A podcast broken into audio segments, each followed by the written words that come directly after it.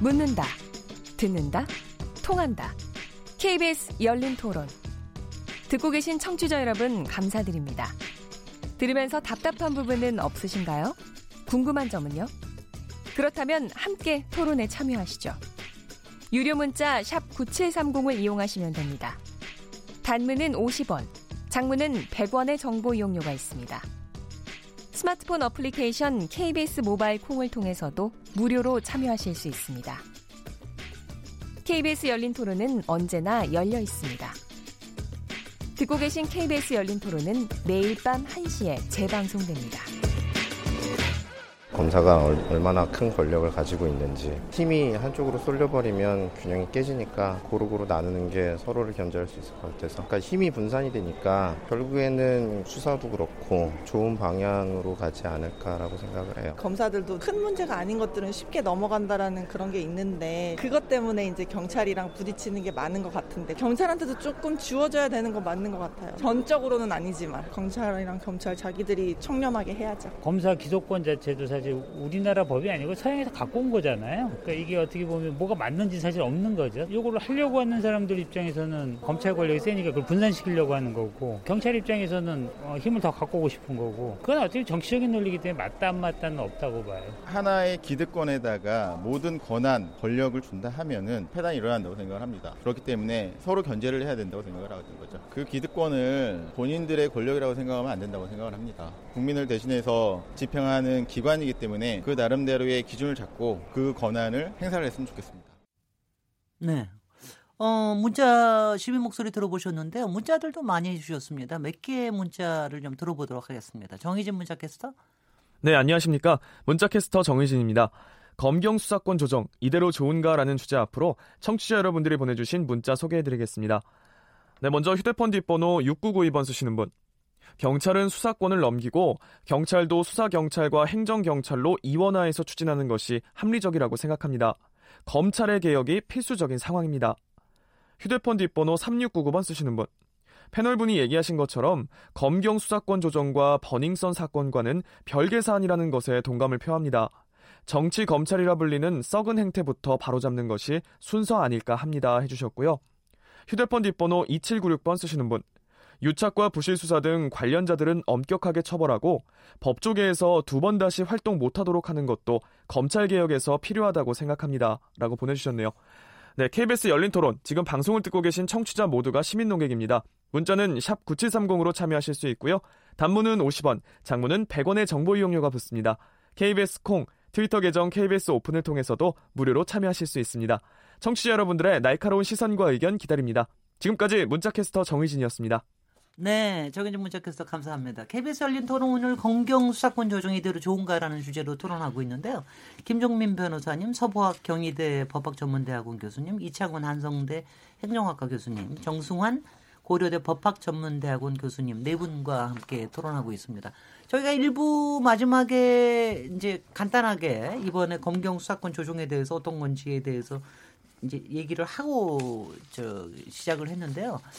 어 아무래도 이제 이거는 있는 것 같아요. 그러니까 지금 문자들 보시고 시민들 목소리 들으시면 일단은 검찰이 너무 좀 힘이 세다. 그러니까 좀 견제와 균형은 좀 할 수 있도록 하는 거는 필요한 것 같다라는 이제 큰 대승적인 거에는 대개를 다 동의를 하시는데 이제 구체적인 으로 들어가면 여러 가지가 좀 다르신 것 같습니다. 아, 그러니까 처음에 그래서 여기서 좀 하나하나를 좀 가지고 얘기를 하면은요. 솔직히는 이거 이거 시민들께서도 이거 얘기하실 때는 너무 구체적으로 막 들어가서 얘기하시면 막, 막 복잡해 하세요. 그래서 하는데 지금 이제 요번에 그, 저 수사권 조정안 보니까 조정 방안에 대해서 경찰이 1차 수사권과 수사 종결권을 가지고 검찰의 수, 수사 지휘권을 폐지한다는 부분에서 이게 이제 되게 의견을 모으고 있는데 이 부분에 이제 얘기가 서로 이견이 있으신 거 아닙니까? 왜 그 이견이 있으신지를 왜 이 문제 이, 이것이 문제가 되느냐 아니면 필요한가를 좀 얘기를 해주십시오. 먼저 문제 제기하신 김종민 변호사님부터. 네, 이렇게 수사, 되면 무슨 수사, 문제가 1차 수사 종결권 네. 말씀하시는 거죠. 네. 네. 우선 지금 이제 수사권에 대해서 좀 어려운 개념이지만 사실 수사권이라는 뭐 용어는 형사소송법에 나오지는 않고요. 사법 경찰의 권리입니다. 권한입니다. 근데 왜 사법 경찰이라는 말을 썼냐면 수사권이 사법권이기 때문에 그렇습니다. 네. 근데 이것은 그 원래 이제 프랑스에서 프랑스 혁명 이후에 만들어 가지고 대륙법계 제조에 이제 표준이 된 건데 예, 경찰이 이제 1차 수사 종결권을 갖는다는 것은 결국 사법적 어, 권한인 어, 수사 종결권을 경찰이 독자적으로 행사한다는 거거든요. 근데 그것은 이 법 체계에 맞지 않기 때문에 부적절한 것이고요. 어, 거기에서 어, 일차는 문제가 있는 것입니다. 네. 예. 그리고 이, 지금 그, 그, 그 이, 이 권한의 분산 뭐 말씀하시는데 그러면 현재 검경 수사권 조정안이 이루어지면은 권한의 분산이 되는가 전혀 그렇지가 않습니다. 어, 그, 지금 이제 검, 그, 지금 현재 그 청와대 안대로 만약 검경 수사권 조정이 이루, 이루어지면은 가장 심각한 문제는 어, 정보와 수사의 결합이라는 심각한 경찰 국가와의 문제가 있습니다. 네. 왜, 왜 그러냐면은 지금 우리나라는 그 중앙 집권적인 단일의 국가 경찰 체제인데요.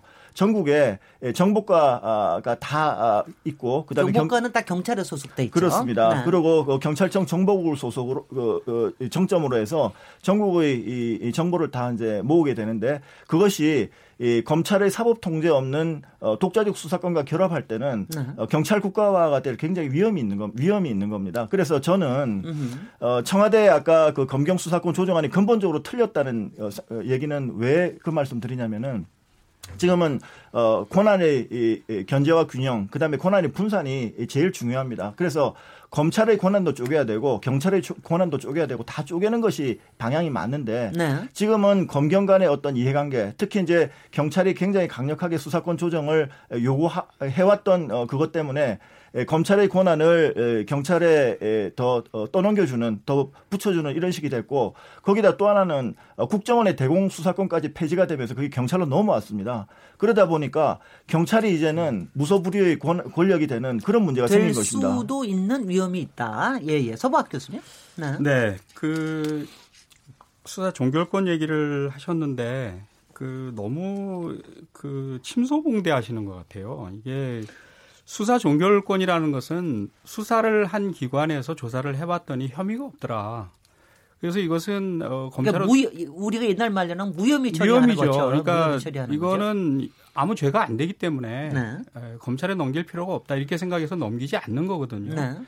이거는 검찰이 판단을 해가지고 우리가 기소를 하지 않는 거하고 사실 똑같아요. 네. 이게 무슨 검찰이 기소하지 않는다 그래가지고 법원의 재판권을 침해한다 아무도 이렇게 얘기하지 않습니다. 으흠. 그리고 아까 유럽 대륙법계 얘기를 자꾸 하셨는데 일반적인 영미법계 국가에서는 수사를 하는 경찰이 종결권까지 다 행사를 하고 있어요. 네네.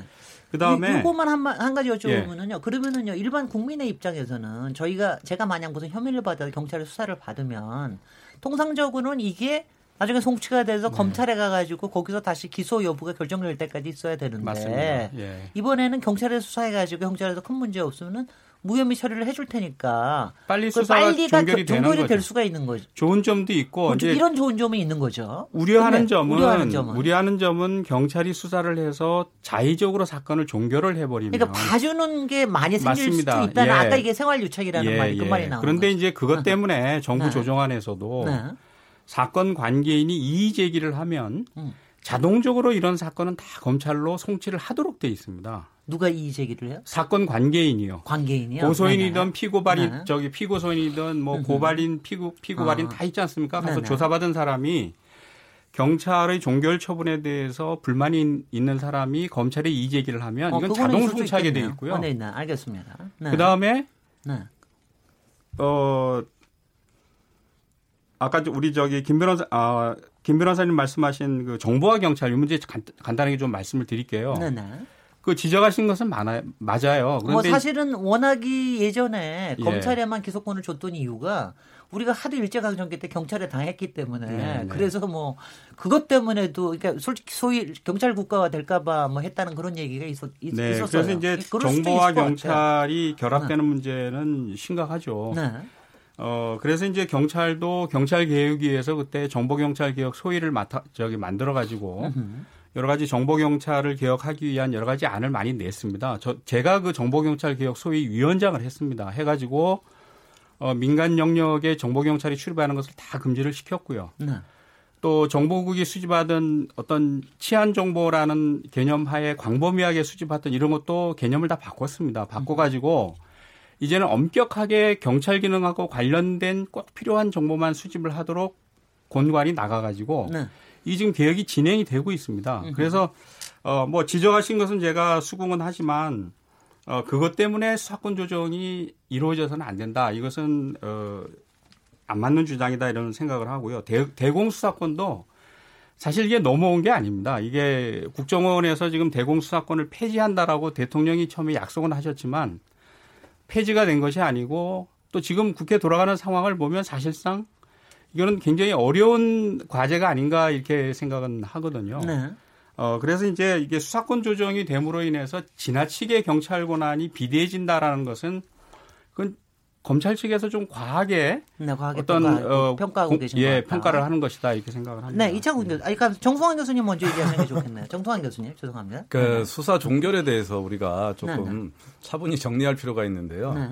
그 아까 말씀하신 이제 청취자의 입장을 제가 그 국민의 입장에서 예, 좀 얘기해 주세요. 과연 네. 제가 또 쉽게 말씀드릴 수 있을지 좀 걱정은 되지만 수사 종결을 많은 국민들은 일종의 사실상의 수사 종결을 염두에 두시는 것 같습니다. 무슨 얘기냐면 경찰이 수사에 착수했으면 스스로 마무리할 때까지 검사가 중간에 개입하면 안 되는 거 아니냐 이렇게 생각하시는 것 같습니다. 근데 사실은 형사소송법적으로 수사 종결이란 기소 불기소 여부를 결정하는 일입니다. 네. 법률적으로는 기소 불기소를 결정해야만 수사가 법률적으로 종결이 되는 것이거든요. 근데 아까 뭐 그 검사가 불기소한다 해서 법원의 재판권을 침해하는 게 아니다 이렇게 말씀하셨는데요. 그 기소 불기소 권한은 검사에게 주어진 고유한 권한입니다. 그래서 그렇죠. 검사라는 저, 저 기관이 있는 거거든요. 존재 네. 이유거든요. 근데 경찰은 그러나 저러나 행정부에 속해 있습니다. 아니 그런데요. 어, 어. 정수환 교수님 음. 말씀하시는 음. 거에 제가 좀 헷갈려서 네. 그러는데요. 기존의 음. 법률하고 새로 저기 하는 왜그 수사 종결이라 하는 게 기소를 하느냐 안 하느냐에 따라서 결정이 된다고 얘기를 하시는 그러니까 겁니까? 기소 불기소 결정을 하지 않으면 수사는 종결되지가 않습니다. 그게 그게 무슨 뜻입니까? 아 이게 수사라는 게 언제라도 네. 다시 할 수가 있거든요. 지금 현재 아. 그렇다는 어, 그렇죠. 예, 수사하다가 다시 재개할 네. 수도 있고 아, 그런데 아 그러면 아 그러니까 음, 이른바 음. 우리가 얘기하는 일사부재리 그렇죠. 일사부재리의 원칙은 예, 예, 예. 기소가 안 돼야 아니, 기소가 되면 이제, 네. 이제 그게 그 기소 불기소에는 재판처럼 명확한 일사부재리 원칙이 적용되지는 않습니다만 현실적으로 유사한 기능이 있습니다. 우리가 뭐 부정하시는 분도 있지만 검사를 준 사법기관이라 합니다. 네. 일종의 준 사법적 기능을 한다, 결정한다는 기능을 하는 것이거든요. 기소하느냐 불기소하느냐 그 결정권을 검사에게 맡긴 겁니다. 그건 예. 제도적으로 그렇게 한 거지 뭐 검찰이 뭐 이쁘거나 검찰에게 뭐 특별한 권한을 주기위해서 그게 아니고 모든 네. 국가가 대부분 국가가 그렇게 합니다. 예. 그 기소 불기소는 적어도 검사가 합니다. 어, 떤 나라건 간에. 근데 수사 종결은 또 근데 수사 종결은 지금 네. 경찰에게 불송치 결정권을 준다는 것이거든요. 그렇죠. 불송치가 불기소의 다른 말과 차이가 없습니다. 그렇죠. 저 그러니까, 별로 예. 큰거 아니니까. 이거는 네. 행정기관에게 사법적 권한의 일부인 불기소 결정권을 준다는 거라서. 그게 왜 문제입니까? 그거는 그러니까 행정, 입법, 사법의 기본적인 분리하고 안 맞는 거죠. 알겠습니다. 그럼 네. 이 점에 대해서 설명 좀 해주시고 이창원 교수님. 그. 지금 두 네. 분의 의견에 있어서 수사 종결권을 경찰에 주는 거에 대해서 그 우려를 너무 하시는 것 같은데요. 네. 기본적으로 국민의 입장 한번 말씀드리고 싶어요. 그러니까 불기소가 명백해서 그런데도 검찰이 수사를 종결할 때까지 단지 수사 대상자라는 것 때문에 그런 불안정한 위치를 감수하고 있는 분이 연 56만 명이라고 그럴 것 같아요. 많을 것 같아요. 자, 그런데 네.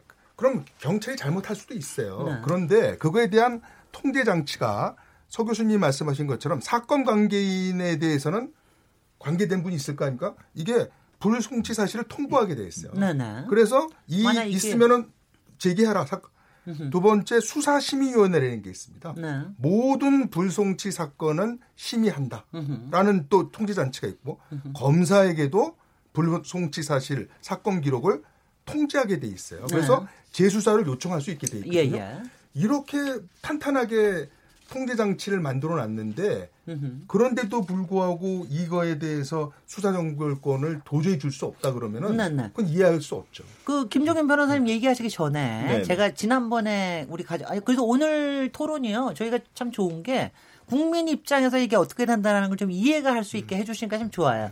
지난번에 저희가 얘기 나왔을 때 이 얘기를 해서 검경 수사권 조정하면 솔직히 이 수사 정경권도 경찰에서 일부 가지고 있을 것 같으면 아니 검찰이 얼마나 로드가 많으냐 밤새고 맨날 그거 조, 조사하고 뭐 집에도 못 가고 이러는 일은 좀 줄어들 거 아니냐 그래서 검찰이 할 수 있는 일에 제대로 해야 되는 일에 좀 더 집중할 수 있을 거 아니냐 이런 효율성도 있지 않습니까라는 이런 얘기가 또 나왔었거든요. 네네. 네네 이런 것도 좀 같이 엮어서 얘기해 주시죠. 예, 제가 네. 그러면 고소 사건을 한번 예를 들어 보겠습니다. 예. 고소 사건은 우리나라 지금 고소가 굉장히 많이 하는데요. 고소인이 있고 피고소인이 있을 겁니다. 그런데 이제 고소 고소인은 자기가 범죄 피해를 당했다고 뭐 사기든 횡령이든 고소를 하는데 음. 그것에 대해서 어, 검찰 어, 경찰에서 열심히 수사해 가지고 어, 결론을 잘 내려주면 좋은데 에, 수사한 결과 우리나라 대부분 뭐 한 7, 80% 이상 고소 사건들이 전부 무혐의로 종결이 되거든요. 네. 그런데 에, 고소인들은 그것에 에, 그 수사 결과를 뭐 못 믿겠다. 해서 대부분 또 이제 고검에 지금 항고를 하고 있습니다. 네. 근데 그것이 만약에 경찰 단계로 해서 이제 되면은 어떤 일이 벌어지냐면 경찰이 수사해 보니까 이거 무혐의다. 그러고 이제 종결을 합니다. 그런데 고소 피고소인 입장은 좋아요. 피고소인 입장은 아 이제 나는 이제, 이제 끝났구나 네. 아, 됐는데 음. 반대로 고소인 입장에서는 그렇겠죠. 어 충분히 조사가 안 됐는데 그다음 억울한데 경찰이 수사 종결을 해버렸다. 그러면 이제 이제 이의를 제기해야 되는데. 네네. 어, 지금 현재까지는 자동적으로 검찰로 넘어가니까 검사한테 한 번 더 얘기할 기회가 있었습니다. 네. 근데 이제는 경찰이 1차 수사 종결을 하게 되면 그 다음에는 어, 이제 이의 제기를 해야 되는데 이의 제기 절차에 에, 여기에 이제 심각한 문제가 있습니다. 그러면 제가 또 한 번 여쭤보겠습니다. 검찰이 불기소를 결정을 하면은요. 네네. 그러면 저희가 어디에 가서 아, 고등검찰청에 항고를 고등고, 검찰청에 항, 고등검찰청에 항고를 할 수가 있고요. 아 그래요? 네네. 네. 네. 불복 절차가 있습니다. 네네. 그다음에 이제 안 네. 되면 네. 고등법원에 이제 재정 신청을 하는 제도가 있는데요. 그런데 저 저는 지금 이것이 이 1차 수사 종결권을 갖게 되면은 이게 예, 예, 가진 자와 못 가진 자 빈익빈 부, 아, 저 유전 무죄 무전 유, 어, 유죄 논란이 저는 또 재개될 수 있다고 보는데요. 네네.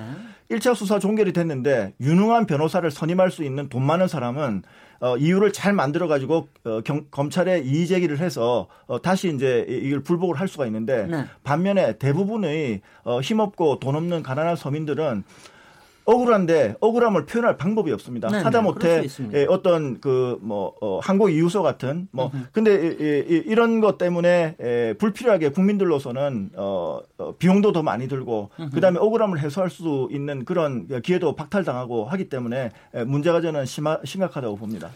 예. 아 근데 제가 듣는 입장에서는 왜 검찰이 하면은 저기 그거는 오케이고 경찰이 하면은 못 믿겠다. 그러니까 바로 못 믿겠는 건 양쪽 다못 믿겠는데요. 저희 국민 입장에서 그렇죠. 죄송합니다. 네네. 저 국민 입장에서 다못 믿겠습니다. 그러니까 예, 예. 경찰이 수사한 네. 결과에 대해서 네. 받아들일 수 없는 사람은 네. 이의 제기를 하면 이건 자동적으로 모든 수사 기록이나 이런 것이 검찰로 넘어갑니다. 그 다음에 검사들이 이걸 받아가지고 정말 성심성 있고 조사를 할, 것인지, 할 것인지는 건 검사한테 달려있는 문제예요. 그건 검사가 당연히 그렇게 해야 되는 문제고 잘 지적하신 것처럼 경찰 수사가 종결이, 엉터리로 종결이 됐을 때 계속 문제 제기를 하면서 지금 검찰 수사가 엉터리로 종결되었을 때 생기는 많은 문제에 대해서는 얘기를 안 해요. 아까 얘기하신 대로 검찰한고 아무 소용 없습니다. 자체적인 내부 그 리뷰 시스템이기 때문에 검찰 안에서 일어나는 예, 거죠. 거의 그거는 실효성이 없는 제도고요.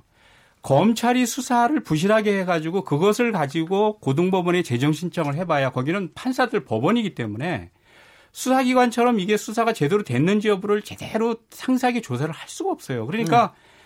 지금 검찰에서 부실하게 사건 수사를 하고 어, 엉터리로 수사를 종결했을 때 지금 구제책이 전혀 없습니다. 지금 네. 자꾸 경찰만 문제를 삼고 있는데 네. 그러니까 바로 그런 점을 우리가 정확하게 알아야 된다는 거예요. 그래서 네. 경찰이 수사를 하고 잘못됐을 때는 검찰한테 이의 제기를 해서 리뷰할 수 있는 시스템을 만드는, 만드는 게 맞는 거지. 검찰이 계속 지고 우리는 똑똑하고 우리는 우월한 사람들이니까 우리가 종결하는 것에 대해서는 문제를 삼지 마라. 그것은 그거는 그거는 아니죠. 그거는 아닌데 지금 제도가 그렇지 않습니까? 아, 그렇지는 않습니다. 아, 그렇지는 않습니다. 예, 그렇지는 않은데 네. 지금 이제 경찰한테 그거를 주지를 않겠다 그러니까 꼭 그렇게처럼 들리는 얘기고 그게 아니고요. 정승환 교수님. 네. 네. 그거를 자꾸 무슨 이제 검찰은 뭐 믿고 못 믿고 지금 우리가 버닝썬이든 김학이든 뭐 둘 다 거기서 거기고 난영 난제고 둘 다 똑같은데 사람을 믿고 안 믿고가 문제가 아니라 네. 제도적으로 저는 이게 1차 수사 종결권을 경찰에게 줬을 때 이게 실질적 현실적 우려를 말씀드린 게 아니라 네. 제도적으로 음. 이것은 사법적 기능과 행정적 기능은 국가 그 기본적인 권력 분립에서 분리를 해야죠. 경찰은 사법기관이 아닙니다. 그런데 경찰에게 일종의 사법적 그 결정 권한인 불송치 결정 내지 불기소 결정권을 주는 것은 기본적으로 아니, 맞지 않다는 거죠. 수사 종결 수사 종결권을 경찰에 주는 예가 외국에 하나도 없습니다. 있죠. 영미국가에서는 아니 앞서 그거는 영미국가에서는 다 경찰이 그렇지는 않습니다. 그거 잠깐 말씀드리겠습니다. 아, 그거는 뭐냐면 네 네. 영국은 영국은 1980년대까지 네. 경찰이 기소했습니다. 네. 영국은 경찰이 사법기관입니다. 캐나다는 지금도 경찰이 기소합니다. 거기는 당연히 수사 종결권 경찰이 갖고 있죠. 네. 그러나 대부분의 국가는 그런 나라가 없습니다. 그거를 음.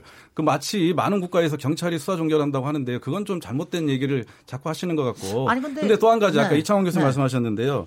경찰 뭐죠 이렇게 지금 저 검, 검찰이 불기소 결정 뭐 기소 결정을 안 해갖고 불안정한 지위에 있는 사람이 많다고 하는데요. 이게 1차 수사 종결권을 경찰에게 주고 다시 검사에게 하고 이렇게 하면서 오히려 불안정한 지위가 더 오래 지속되거든요. 제 말씀은 뭐냐면 경찰의 수사 종결권, 경찰의 불송치 결정권은요 사법적으로 아무런 종국적 결정이 될 수가 없습니다. 아, 네. 다시 그, 또할 수 있다 이런 뭐, 얘기가 저, 저, 저, 주장하시는 바는 알겠습니다. 그 이거에 대한 의견은 다르다 할때 이창원 교수님, 서박 교수님 잠깐 저기 저희 저희 논제가 아직도 많거든요. 네, 네. 서박 이창원 교수님 이 얘기에 대해 특별히 더 얘기 안 하시면 아, 아, 저희 예. 다음으로 좀 갔습니다. 왜냐하면 저는 그 다음에 네, 네. 떡그 변호사님 말씀하신 것 중에 정보 네. 수사 이런 결함 뭐 이게 무소불위의 권한 이런 건데 오늘 주제가 있지 않습니까? 자치경찰이라는 게 있기 때문에 기본적으로 그런 그 경찰권의 비대화의 견제 개념으로 자치경찰이라는 게 또 도입되는 측면도 없지 않아 있, 기 때문에 그게 그건 큰 우려의 대상은 아니다. 네. 제가 한 네, 말씀만 더 드릴게요. 그러니까 이거는 이거는 제가, 제가 여기서 고만하 저 저희 벌써 8시 반 다가오거든요. 이게 그러니까 적어도 이런 일은 안 생긴다 해죠. 설마 이번 버닝썬 사건처럼 경찰 내부에서 내부에서 이렇게 싹 봐가지고 아 요거는 그냥 덮을 수 있을 것 같아. 뭐 누가 뭐 천경이 조금 적어 됐지만 대충 그 선에서 해가지고 대충 이렇게 해서 수사 전결을 한다 하더라도 이거를 다시 재수사를 하게끔 하는 체제는 보장이 된다 이거죠. 그렇습니다. 네. 예. 그럼 여기까지는 알겠습니다. 그다음에 그다음에 종, 저 수사 종결권이 어, 사법 기능의 해석으로 어떻게 봐야 되느냐에 대해서는 저는 저는 그거는 여러분들께 맡기겠습니다. 저희 국민은 잘 모르겠어요. 자, 이번 두 번째 이 얘기를 좀 하겠습니다.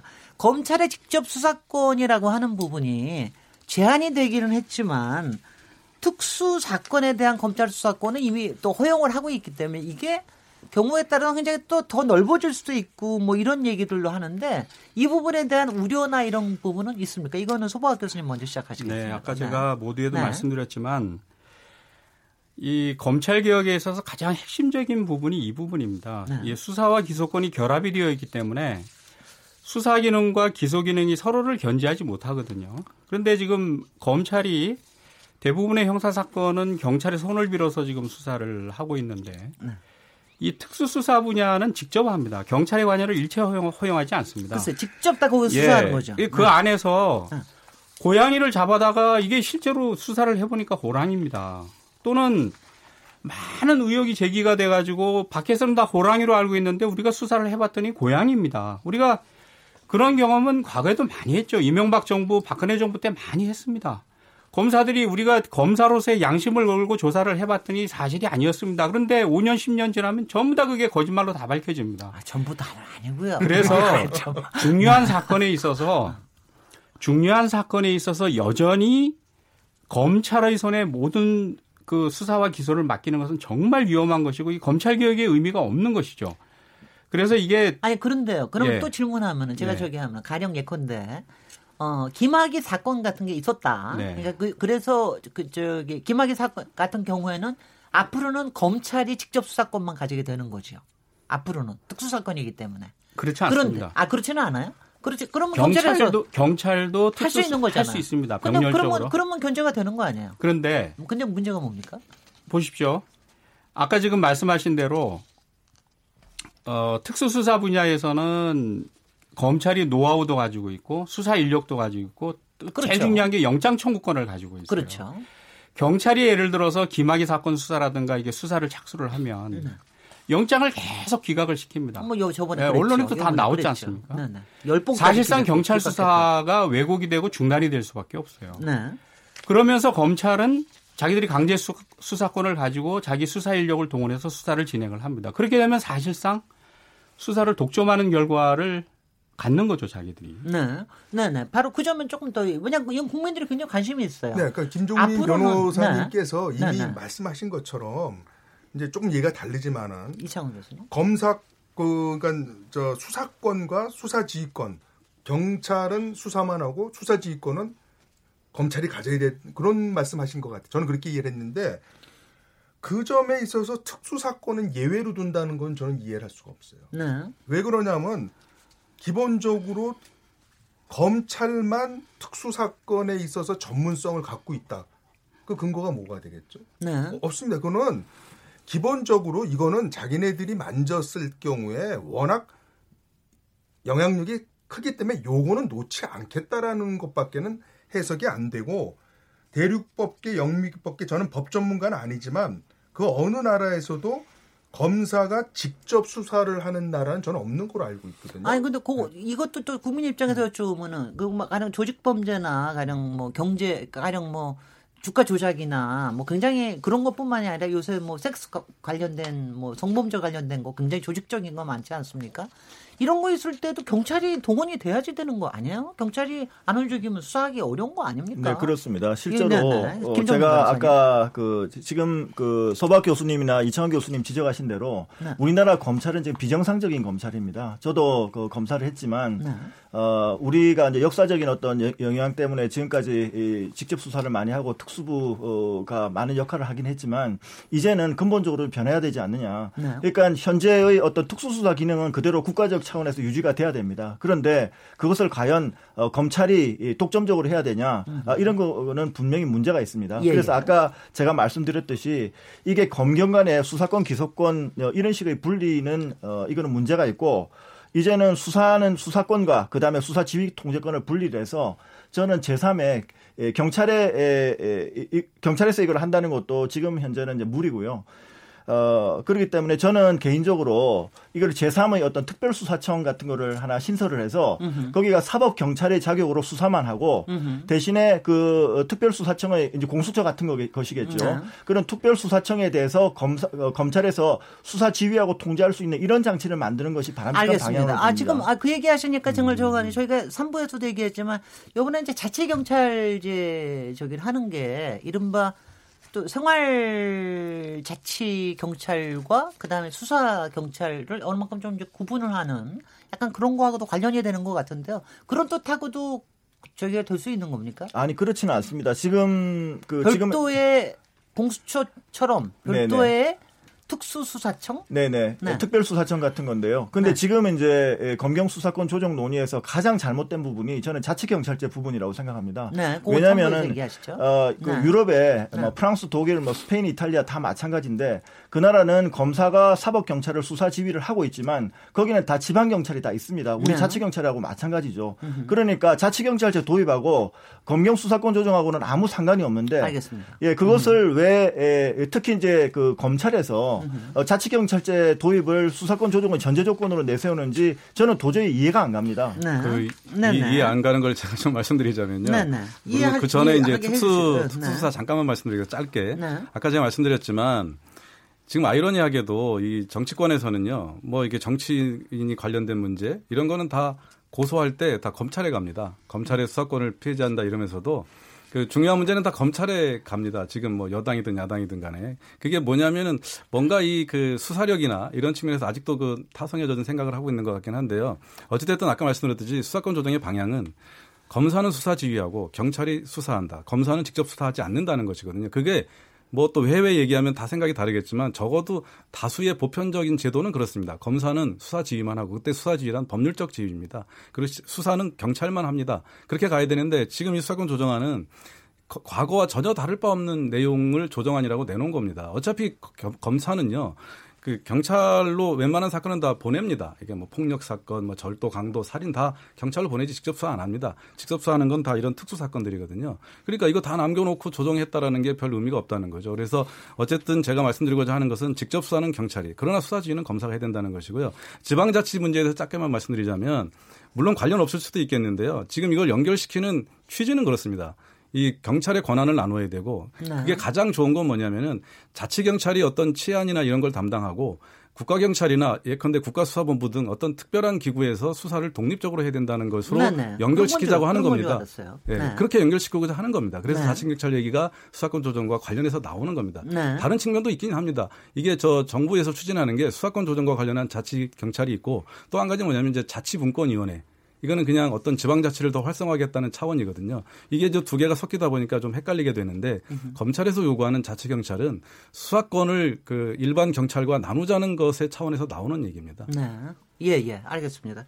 어, 조, 조금 더 얘기하는 것도 하고요. 네, 네. 소박 교수님. 네. 네. 그, 아까 수사지를 계속 얘기를 하시는데 그 두 분이 얘기하신 것도 뭐 설득력이 있는 얘기예요. 근데 이제 어, 아까도 잠깐 언급이 됐지만 이 외국의 검찰이 직접 수사하는 나라는 우리나라 빼고는 일본 정도가 유일합니다. 일본도 과거 10개 특수수사부가 있다가 지금 3개로 줄었고요. 어, 그 말이 진정성을 가지려면 검찰 내 직접 수사부서를 다 없애야 됩니다. 네. 근데 지금 검찰은 여전히 많은 그 특수수사 권한을 남겨놓고 엄청나게 큰 그 직접 수사 조직을 남겨놓고 음. 말로는 우리가 직접 수사를 최소화하겠다. 그러나 경찰에 대한 수사 주의는 여전히 가져야 된다. 이렇게 음. 얘기를 합니다. 이거는 예, 현재하고 전혀 개혁을 안 하겠다 이런 얘기거든요. 네. 예. 우리 마지막으로 하나만 더 문제 제기가 요번에 그 김학의 사건에서도 그 영장 저기 솔직히 이 영장 기각을 갖다가 10여 차례 했다고 그래요. 네. 특히 뭐 동영상 원본이나 휴대폰 저 압수 같은 거에 대해서 도저히 이해가 할 수 없는데 그때마다 검찰이 기각을 해가지고 해서 했는데 요번에 영장 심의위원회를 통해서 검찰에 대한 영장 청구 이 제기권을 경찰에 부여한다는 이런 아이디어에 대해서 어떻게 생각하시는지. 왜냐하면 솔직히 영장에 대해서요. 저희 뭐 수, 수색 영장 뭐 여러 가지 영장에 대한 게 검찰에 대해서 굉장히 불만이 많습니다. 일관적이지도 않고. 어, 궁여지책이라고 생각합니다. 이게 왜냐하면 네네. 어, 근본적으로 헌법을 개정해야 되거든요. 근데 지금 왜요? 헌법에 검사가 영장 청구를 하도록 돼 있거든요. 아니 그거 하는데 청구 이의 제기권을 준다는 거예요. 그러니까 이제 그러니까 문제는 다시 한번 이의를 제기하는 근본적으로는 거죠. 경찰이 특히 네. 압수수색 영장 같은 경우는 직접 청구해도 되는데 네. 그걸 헌법에서 그 제한해 놨기 때문에 어쩔 수 없이 이제 검사를 통해야 되는데 그러니까 검사가 그걸 받아들여 주지 않으면 이의 제기라는 방법으로 그나마 이제 한기를 하는 예, 거죠. 그렇죠. 그렇게 네. 하겠다는 거지. 본질적으로는 네. 이제 헌법 개정을 해야 되는데 아니 헌법 음. 저기 아니 그거는 헌, 왜 헌법으로 개정을 해야 돼요? 그러니까 이제 이의제기라는 것이 사실상 현실적으로 작용할지도 의문이거든요. 네. 이게 저 영장심사위원회를 막 구성하고 한다는데 영장이라는 건 신속성이 필요한 거거든요.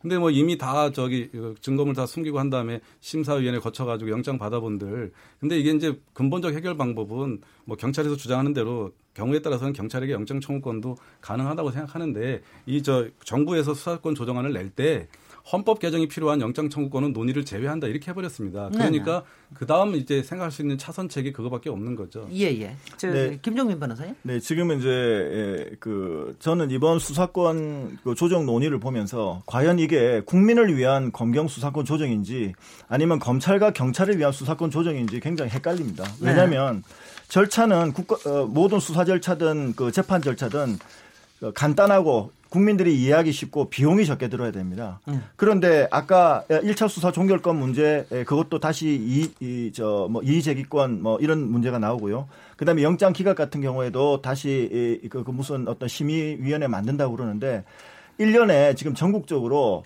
어, 구속영장, 그 다음 압수수색 영장까지 포함해서 얼마나 많은 영장이 청구가 되겠습니까? 그런데 그걸 갖다가 시민을 포함해서 위원회가 소집되려고 그러면 어, 그분들 다 모여야 되고요. 네네. 네. 또 그분들한테 또 다들 또 어, 소정 수당을 또 드려야 되고 이래야 됩니다. 음흠, 음흠. 그런데 왜 그런 제도를 해야 되는지 이해가 안 가고요. 예. 저는 그래서 어, 근본적으로 어, 얘기가 조금 뭐 다른 얘기입니다만은 검찰 경찰 이제 더 이상 안 됩니다. 왜냐하면 우리는 역사적인 경험이 있습니다. 50 시절에 박종철 고문치사 사건이 있었고 어, 권인수 그냥 그 부천서 성공문 사건이 있었습니다. 어, 박종철 사건이나 부천서 성공문 사건 그때 만약에 검사의 수사 지휘가 없었으면은 이 사건 영원히 묻혔을 거고요. 반면에 또 검찰도 원죄가 있습니다. 서울지원 강력부 고문치사 사건이 있었습니다. 강력부에서 어, 그 조폭 사건을 수사하다가 아, 거기 사람이 죽었습니다. 그래서 저는 어, 지금 경찰이 옳다, 검찰이 옳다, 누가 더 잘한다 이런 문제는 논의의 본질이 아니고요. 네. 어쨌든 어, 서로 어, 어, 분권화되, 분권화되고 음흠. 서로 견제와 균형을 이루는 이런 체제로 만들어야지 네. 경찰이 조금 더 가져가고 우리가 더 잘하고 이런 논의는 도움이 안 된다고 봅니다. 지금 저기 두 분 다 손을 들으셨는데요. 저희가 시간이 좀 돼서 잠깐 쉬었다가 저기 저기 다시 토론 이어가도록 하겠습니다. 지금 여러분께서는 KBS 열린 토론 시민 김진애와 함께하고 계십니다.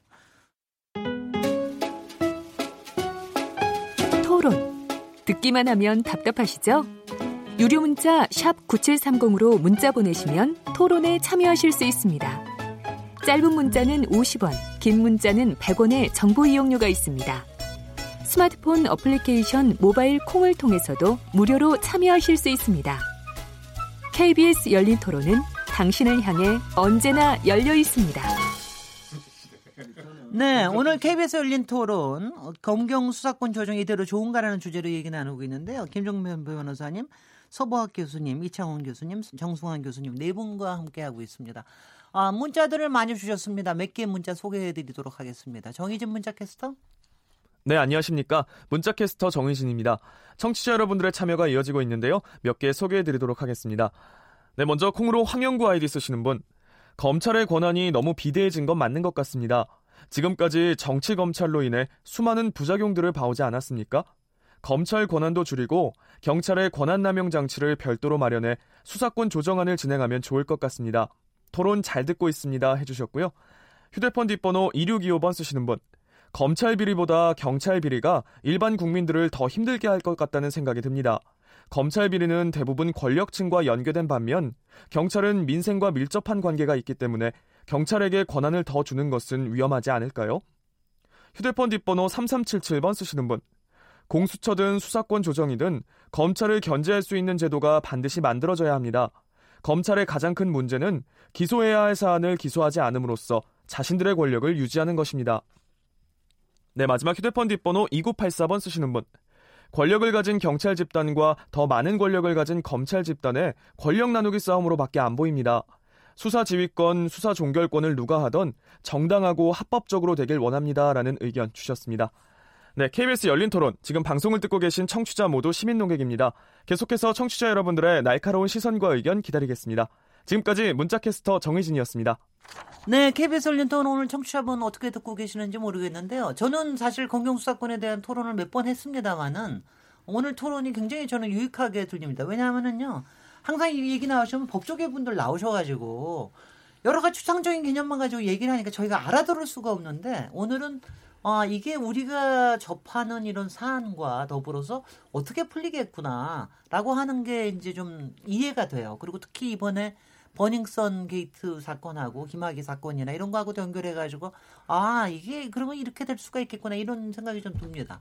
저희가 2부에서 영장심의위원회 같은 걸 만들어서 영장 기각에 대한 부분들에 대해서 이의 제기를 할 수 있게끔 하는 이런 안에 대해서 얘기를 하다가 중간에 멈췄는데요. 이 부분에 소박 교수님 얘기 듣겠습니다. 네. 네. 저는 수사하는 기관에서 직접 영장 청구를 법원에 할 수 있도록 법이 바뀌어야 된다 이렇게 생각을 합니다. 네. 다만 이제 아까 말씀하신 것처럼 헌법에 그게 검사 그 영장 청구권이 독점이 되어 있기 때문에 근본적으로 이제 헌법이 개정이 되는 어, 개헌이 돼야 되는 것이고요. 지금 단계에서는 검찰이 자의적으로 영장 경찰 영장을 기각했을 때 그것을 법원에 이의제기를 할 수 있는 장치가 들어와야 됩니다. 네. 지금은 고검에다가 위원회를 만들어 가지고 이게 내부 위원회이기 때문에 어, 이의제기 해봐야 사실 의미가 없어요. 그러니까 법원에 사법심사를 구하는 그런 제도적인 장치를 최소한 이번에 만들어야 되는 것 아니냐. 음, 그러니까 영장 이의제기위원회는 법원에 직접 직접 네. 이의 제기를 한다는 네. 이런 그렇죠. 얘기죠. 경찰이. 검사로 하여금 부당한 영장 기각이 됐을 때 네. 판사로 하여금 당부를 판단해 달라라는 네. 이의 제기 절차를 만들어야 된다는 어떻게 거죠. 보면은 이 점은 바로 영장 신청을 하는 것과 비슷한 효과를 가질 수도 있다는 점에서 예, 예. 검찰이 우려하는 예. 것도 이해가 됩니다. 네네. 네네. 이창원 교수님. 예. 네. 그 이제 김학의 전 차관 건뿐만 아니라 제식 제식구 감싸기 네. 또 사실은 어 경찰이 계속 그 금융계좌 영장을 어떤 그 김모 검사 그 사례도 있습니다. 네. 거기서 많은 분들이 공분을 느꼈고 했기 때문에 저기 지금 서 교수님 말씀하신 것처럼 그건 일본의 검찰 심사의 경우도 검사의 불기소, 불기소 처분에 대해서 이의 제기를 그 기소를 강제할 수 있는 권한이 있기 때문에 그건 모든 그 지방 법원에 네. 마다 설치돼 있거든요. 그러니까 네. 일본의 예를 보더라도 이거는 그 법원에다가 설치하는 것이 옳다고 저는 생각합니다. 예, 예. 그, 네, 네, 네. 이 점에서 정성환 교수님. 네, 그 네, 네. 법원 설치는 음. 우리나라 판례에서 음. 그런 어떤 검사의 영장 기각에 대해서 경찰이 이의제기했을 때 그것은 법원의 판단 대상이 아니라는 판례가 있습니다. 그래서 그건 좀 현실적으로 어렵습니다. 아까 말씀하신 어려운 개념이 나올까봐 그냥 판례만 말씀드리는 건데요. 이게 아까 기소 불기소는요 법원이 판단할 수 있습니다. 잘했는지 못했는지. 그건 왜냐하면 일종의 결정이 이루어진 거거든요. 근데 영장을 청구하느냐 마느냐는 것은 어떤 절차적 결정이 이루어졌다고 보지 않는 겁니다. 그래서 음. 법원이 판단 대상으로 삼지가 않거든요. 근데 그거를 법원이 무슨 행정기관도 아닌데 뭐 위원회 위원회를 만들어서 심의한다. 이것은 조금 역시 사법 체계하고 안 맞는 것이고 그래서 뭐 굳이 대책이 있다면 저는 적극적으로 헌법에서 검사가 영장 청구권을 갖는 받는다 하더라도 검사 영장 청구권을 일종의 위임 개념으로 하위법에서 충분히 경찰에게 영장 청구를 줄 수도 있다고 보거든요. 그렇게 네. 적극적으로 나가면 모를까 이거를 뭐 그런 식으로 우회해서 심사위원회 뭐 심의위원회 해갖고는 본질적인 해결은 안 된다고 봅니다. 아니, 예, 그 어제 말이죠. 지금 정 교수님은 여기, 여기서 여기서 예. 잠깐 종결하고요. 요 논의는 종결하고요. 이것도 좀 아니 이게 좀 이제부터 오해가 제가 있어서요. 아니 제가 질문, 질문하면은 그 질문과 연결해서 얘기해 주시면 지금 이게 건강수사권 조정안도 이제 패스트트랙에 올려질 것 같은데 뭐 그렇게 올려진다 하더라도 앞으로 한 어, 10여 개월 정도 이것저것 또뭐 논의를 할 기회가 또 있으실 텐데요. 그 점에서 이 과정에서 어떤 토론들 또 어떤 관점에서의 좀 더 보완점들이 필요하다 이런 관점에서 얘기를 해주시면 어떨까 싶습니다. 소박 교수님. 네, 뭐 네. 짧게 네. 그 시청자분들이 오해하실까봐 네. 정 교수님이 하신 얘기는 맞는데 이건 현행 법 체계를 전제로 그건 맞는 얘기고요. 지금 음. 법을 바꾸자는 거죠. 법원의 이의제기 절차를 두자는 것은 법을 바꾸자는 것이기 때문에 그럼 뭐 얼마든지 가능한 제도다 이렇게 생각이 되고 저는 이 검찰 개혁 법안이 특히 이제 수사권 조정 법안이 패스트트랙 신속 처리 안건으로 지정이 되는 것은 참 다행이다 이렇게 생각을 합니다. 네. 제가 듣기로는 국회 그 이 사개특위에서도 공수처에 대해서는 뭐 좀 이견이 많이 있지만 검경 수사권 조정 법안에 대해서는 상당 부분 한 80%까지 의견이 그 일치가 돼 있는 걸로 저는 얘기를 들었습니다. 들었는데 이제 여러 가지 정치적인 고려 이런 것 때문에 그 제1야당인 자유한국당이 논의 자체를 이제 거부하면서 이게 계속 지금 공전을 하고 있는 건데요. 이 패스트트랙으로 가게 되면 어쨌거나 뭐 330일 후에 어, 자동적으로 본회의 회부가 되기 때문에 어, 국민을 대표하는 국회의원들이 소신껏 양심에 따라서 제도를 이렇게 바꿀 것인지 표결할 수 있는 기회를 갖는 게 저는 맞다고 생각을 하고 아마 이게 패스트 트랙으로 가게 되면 이제는 저는 자유한국당도 적극적으로 안을 가지고 논의에 임해서 네. 뭐 중간이라도 네. 어, 합리적인 어떤 조정안이 나와서 어, 그렇게 해서 합의 처리되지 않을까 이런 기대를 합니다. 네, 네. 김정민 변호사님. 네, 저는 네. 사실 뭐 패스트트랙에 대해서 잘 모릅니다. 아, 그런데 예, 지금 이 검경 수사권 문제는 어, 국민의 생활과 너무나도 어, 직결된 굉장히 중요한 문제이기 때문에 어, 제가 아까 계속 말씀드렸습니다마는 어, 잘못된 결론, 어, 어, 불충분한 결론을 내려놓고 그걸 갖다 패스트트랙이라는 형식으로 밀어붙이는 것이 과연 바람직한가? 네. 우리 지금 뭐 로스쿨 제도 하나만 어, 보죠. 로스쿨 그때 로스쿨만 되면은 어, 어떤 뭐 어, 철밥통 어, 어, 사법 카르텔이 깨지고 음. 뭐 많은 기대를 했지만 지금 예 지금 너무나 많은 문제가 생기지 음. 않, 않, 않, 않습니까? 마찬가지로 이 검경 수사권 문제는 로스쿨하고는 비교할 수 없 을 정도로 엄청난 어, 문제가 생길 수 있습니다. 저도, 저도 그, 그래서 그 네. 부분에 있어서는 패스트트랙으로 빨리 표결하자가 중요한 것이 아니고 어, 빨리 무, 아닙니다. 열 달 더 걸립니다. 네. 네. 어, 예상되는 문제는 적어도 충분히 검토하고 대안을 마련한 다음에 가는 것이 맞다고 봅니다. 알겠습니다. 네, 네. 이정원 교수님. 저는 그 작년 6월 발표된 검경 수사권 조정 이것은 패스트트랙이든 뭐든 간에 가장 그 독소 조항은 어쨌든 결국은 그 특수수사 분야를 네. 인정한 거는 그건 무조건 수정해야 된다. 그건 네. 가장 알맹이를 감춰놓고 모든 걸 이렇게 숨겨놓은 거라고. 고개, 고갱이는 놔두고 그냥 뭐 그렇습니다. 그래서 그거를 하지 않고 빨리 하든 늦게 하든 그건 별로 의미가 없다고 생각합니다. 예, 예. 정승환 교수님. 예, 그 패스트 트랙 생각하면 좀 답답한데요. 네. 저는 이제 요즘 수사권 조정에 반대하거나 다른 의견을 가지면 마치 무슨 그 적폐 세력이 되거나 정부 여당에 반대하는 걸로만 자꾸 해가지고 얘기를 안 듣는 이게 너무 답답한데요. 별 얘기를 다 합니다만 저도 지금 얘기 잘하고 아 근데 잘 안 듣습니다. 잘 안 듣습니다. 어떤 얘기도 지금 전달이 안 됩니다. 뭐냐면 네. 제가 이런 얘기가 해야 되냐면 저도 지금 이 정부의 열렬한 지지자인데요. 굉장히 네. 안타깝습니다. 그래서 아, 많아요. 아 그래서 이거는 수사권 조정은 그렇게 막 딜하듯이 다른 법안하고 엮어서 그렇게 가면 안 되고요. 아니요, 아니요. 검찰 개혁은 가장 중요한 것은 공수처 설치라 생각하거든요. 아, 다른 법안하고 음. 역, 엮는다는 뜻은 아니고요. 공수처와 지금, 지금 결국 이게 가능한 이, 가능한 일은 선거제 선거제법하고 엮었기 때문에 가능한 건데요. 지금 아까 로스쿨법을 얘기했는데 로스쿨법도 사학법과 딜했습니다. 네. 근데 이런 알겠습니다. 식의 입법은 정말 부작용도 있고 제가 말씀 말씀드렸지만 좀 더 얘기를 하고 어, 좀 더 충분히 얘기하고 해도 되지 않을까. 아, 네. 근데 그, 저기 토론이 거의 끝나갈 쯤 돼서 정수환 교수님이 얼마나 이상주의적인 적인 분인지 제가 알게 알게 됐는데요. 저 제가 그 저 법학대학원 들어올 때도 그렇고 뭐 여러 가지 부분도 그렇고 세상이 바뀌는 게요. 모든 걸 다 이상적인 걸 다 해놓고 그렇게 바뀌지 않더라고요. 그러니까 조금 뭔가를 바꾸려고 그래서 이거는 좀 고쳐야 되겠다 해놓고 문제가 또 다른 문제가 나오고 또 진화하고 또 그 다음 거 보고 이렇게 하면서 세상이 조금씩 달라지는 근데 한 번 만들어 놓으면 잘 안 고치더라고요. 아, 문제, 뭔지 는 알겠습니다. 저희가 이제 마무리가 됐는데 아까는 이제 인사권 문제도 얘기하고 이러려고 그랬는데 그거는 조금 뭐 저 검찰에서 좀 알아서 하시고요. 제가 마지막으로 좀 부탁드리고 싶은 거는 아무래도 국민들 입장에서는 지금 이제 뭐 아까 말씀 중에는 수사 저 검경 수사권 조정이나 뭐 공수처 설치나 이런 게 지금 현재 진행되고 있는 사안과는 별개다 이렇게 얘기는 하셨지만 또 국민들 입장에서는 꼭 그렇게 보지도 않기 때문에 지금 당장 문제가 되고 있는 뭐 장자연 어, 사건 또 김학의 전 차관 그 성폭행 문제 뭐 이런 부분들하고 또 버닝썬 게이트 이런 부분들이 지금 어떤 방식으로 지금 처리가 돼야 좀 국민에 흡족하게 될 수 있는지 이 부분에 대해서 좀 네. 얘기를 해주시는 거로 마지막 마무리를 한 1분 정도씩 해주십시오. 네, 네. 이창원 교수님부터 예. 시작하겠습니다. 네. 저는 장자연 사건, 김학의 전 차관 사건, 버닝썬 사건 물론 중요한데 그보다 이 검경 수사권 조정에서 더 중요한 것은 이상하게 이 논의에서 국민이 보이지 않아요. 네.